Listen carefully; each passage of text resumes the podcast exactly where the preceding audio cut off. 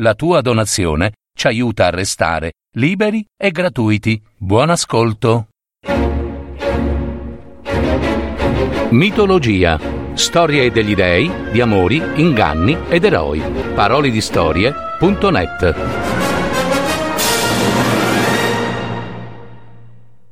La fontana di Lerna e il dono di Poseidone. Gli dei dell'Olimpo non sempre andavano di comune accordo, anzi, spesso le loro contese portavano grandi sconvolgimenti, di cui gli uomini, ahimè, ne erano quasi sempre vittime inconsapevoli.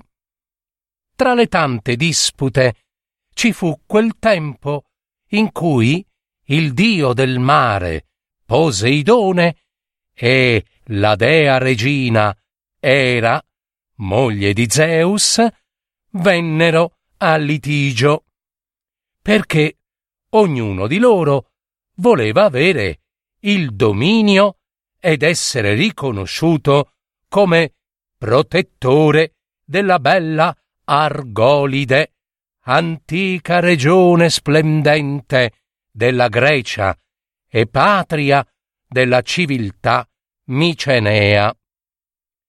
Dopo grandi parole e discussioni, non riuscendo a trovare una giusta soluzione, Era e Poseidone si rivolsero al dio del fiume, Inaco, che era molto rispettato e ritenuto grande saggio in quella regione.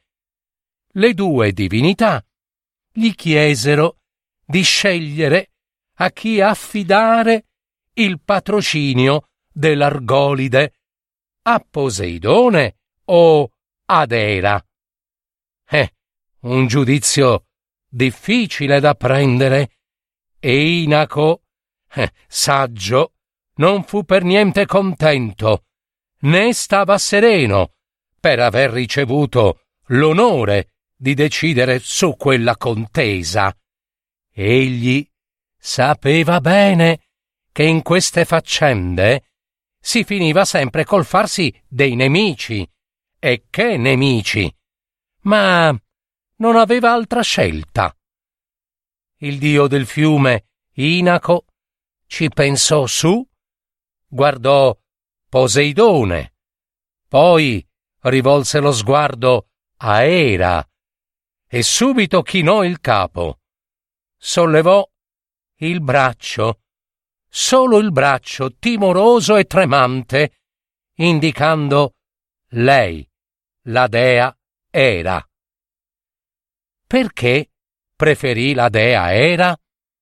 Beh, si sapeva bene che le donne sono più vendicative e cattivelle degli uomini quando devono restituire un torto. E dunque era meglio scontentare il dio del mare, cioè il male minore, che non la sposa del re degli dei, Zeus. Naturalmente, Poseidone, permaloso e prepotente, si infuriò e nella sua rabbia ordinò a tutti i fiumi dell'Argolide, tutti, di prosciugare le proprie acque, e non solo di quella regione. Il suo ordine fu esteso a tutti i fiumi, i laghi e i mari che bagnavano le coste della penisola greca. Come si può immaginare, una terribile siccità mortale sconvolse e devastò tutte le terre dell'antica Grecia. Persino il re del luogo, Danao, fu costretto a mandare in giro le sue cinquanta figlie con un'anfora sulla testa in cerca di qualche sorgente con ancora un, un po' d'acqua. Una di queste cinquanta figlie a Mimone, dopo aver camminato per giorni e giorni si fermò per riposare in un boschetto nei pressi della città di Lerna e, mentre riprendeva fiato, vide passare un capriolo. Tutte le fanciulle di quella genia sapevano cacciare con l'arco la selvaggina e spesso lo facevano meglio degli uomini. Ecco perché portavano previdenti sempre con sé arco e frecce. Amimone, appena intravide la preda, senza nemmeno pensare, afferrò l'arco, quasi di istinto, inforcò la freccia, prese rapida la mira, puntò al capriolo e, un attimo dopo, si sentì il sibilo del dardo. Ma, ahimè, forse per l'eccitazione, o forse per la stanchezza, la freccia non centrò il bersaglio e invece del capriolo, ai, ai, ferì seriamente al braccio un satirello, ai, che riposava sereno e tranquillo, nascosto tra i cespugli ombrosi. I satiri, si sa, erano delle piccole divinità campestri, con piccole corna, orecchie e zampe di capra, mezzo corpo, insomma, di capra, di indole piuttosto vivace e un po' maligna, spesso pure feroci e cattivelli. Li dicevano figli di Hermes, ma non si è mai saputo con precisione di dove fossero arrivati al mondo. Fatto sta che il sattirello, non appena si fu svegliato con una freccia infilzata in un braccio, si infuriò assai, gridò di dolore, con una vocina stridula e terribilmente fastidiosa, e si slanciò contro Amimone, con l'intenzione di farle seriamente del male. La fanciulla, appena intuì il danno arrecato e il pericolo, scappò disperata. Ma il satirello, con quelle sue gambette di capra, esirissime e nervosissime e velocissime, correva più di lei, tanto che già ella sentiva il fiato di quella bestiola inferocita sulla schiena. E sì, il satirello, ahimè, stava per acciuffarla. Amimone capì d'essere spacciata, ma pensò che dopo tutto, oh, oh, l'unico che avesse il dovere di venirle in aiuto era il dio Poseidone che con quella sua punizione, la siccità, l'aveva messa nei guai e dunque a lui solo poteva rivolgere la supplica d'aiuto. Senza frenare la sua corsa, Amimone gridò con il fiato che le spezzava il respiro e il cuore saltellava in gola. Po, po, Poseidone, grande dio del mare, perché non riflettiamo un, un, un po'? Su, su via, io, io che colpa posso avere se quello stolto di Imaco eh, non ha concesso a te la protezione dell'Argolide.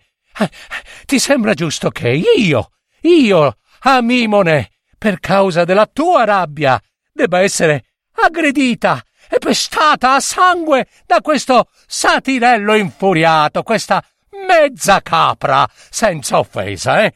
Ti prego, sommo Dio, salvami! Poseidone ascoltò la supplica di Amimone e, puntando il suo tridente, lo lanciò contro il satiro, sfiorandolo appena appena sulla testa, per fortuna sua, ma dandogli una tale botta da farlo ruzzolare per tutto il costone del monte su cui correva. Il tridente, poi, proseguendo la sua traiettoria, andò dritto a conficarsi in una rupe rocciosa. Dopodiché il dio Poseidone apparve alla fanciulla. Ella lo ringraziò assai e, vedendo nel viso del Dio un ghigno benevolo, gli rinfacciò che qualunque fosse la ragione per cui aveva reso deserta la regione dell'Argolide e quasi tutta la Grecia, se riteneva fosse giusto che per colpa sua le fanciulle, anche se figlie di re, fossero costrette ad allontanarsi da casa, con tutti i pericoli che ciò comportava, solo per andare a cercare un goccio d'acqua. Poseidone rimase sorpreso e non seppe che rispondere a quelle parole, ma dopo qualche istante domandò Senti, tu, come ti chiami, ragazza? Il mio nome è Amimone, Dio generoso, e sono figlia del re Danao. Sei una fanciulla coraggiosa. Amimone, lo sai? Io, Poseidone, re dei mari, potrei trafiggerti per la sfrontatezza tua con il tridente. Oh, eh, ti chiedo perdono, Poseidone, sommo Dio, ma qui non ne possiamo più. Stiamo tutti a morire di sete. Perciò, niente raccolti, niente raccolti, niente cibo. Oh, qui si muore tutti. Aiutaci, ti prego. Amimone, vai verso quella rupe rocciosa disse Poseidone, strappa dalla roccia bassa il mio tridente e riportamelo. Oh Dio onnipotente, Poseidone, ma forse non mi sono spiegata bene. Qui abbiamo sete, basta! Ragazza, fai quel che ti ho detto! Te lo ordino! Amimone capì che con certi dei era inutile discutere e si precipitò subito a levare dalla roccia il tridente di Poseidone, ma non appena l'ebbe tolto, dai tre fori provocati nella roccia dall'arma divina, schizzarono fuori dei zampilli, potenti d'acqua, limpida, purissima. Fu quella la fonte di Lerna, il dono del dio Poseidone, detta anche la fonte di Amimone, che rimase celebre in tutta la Grecia.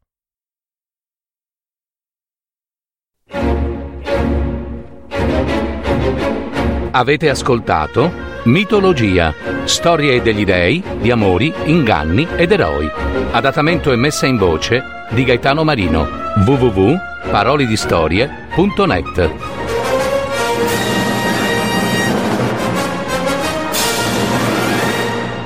Registrazione effettuata presso gli studi della piccola sartoria dei teatri.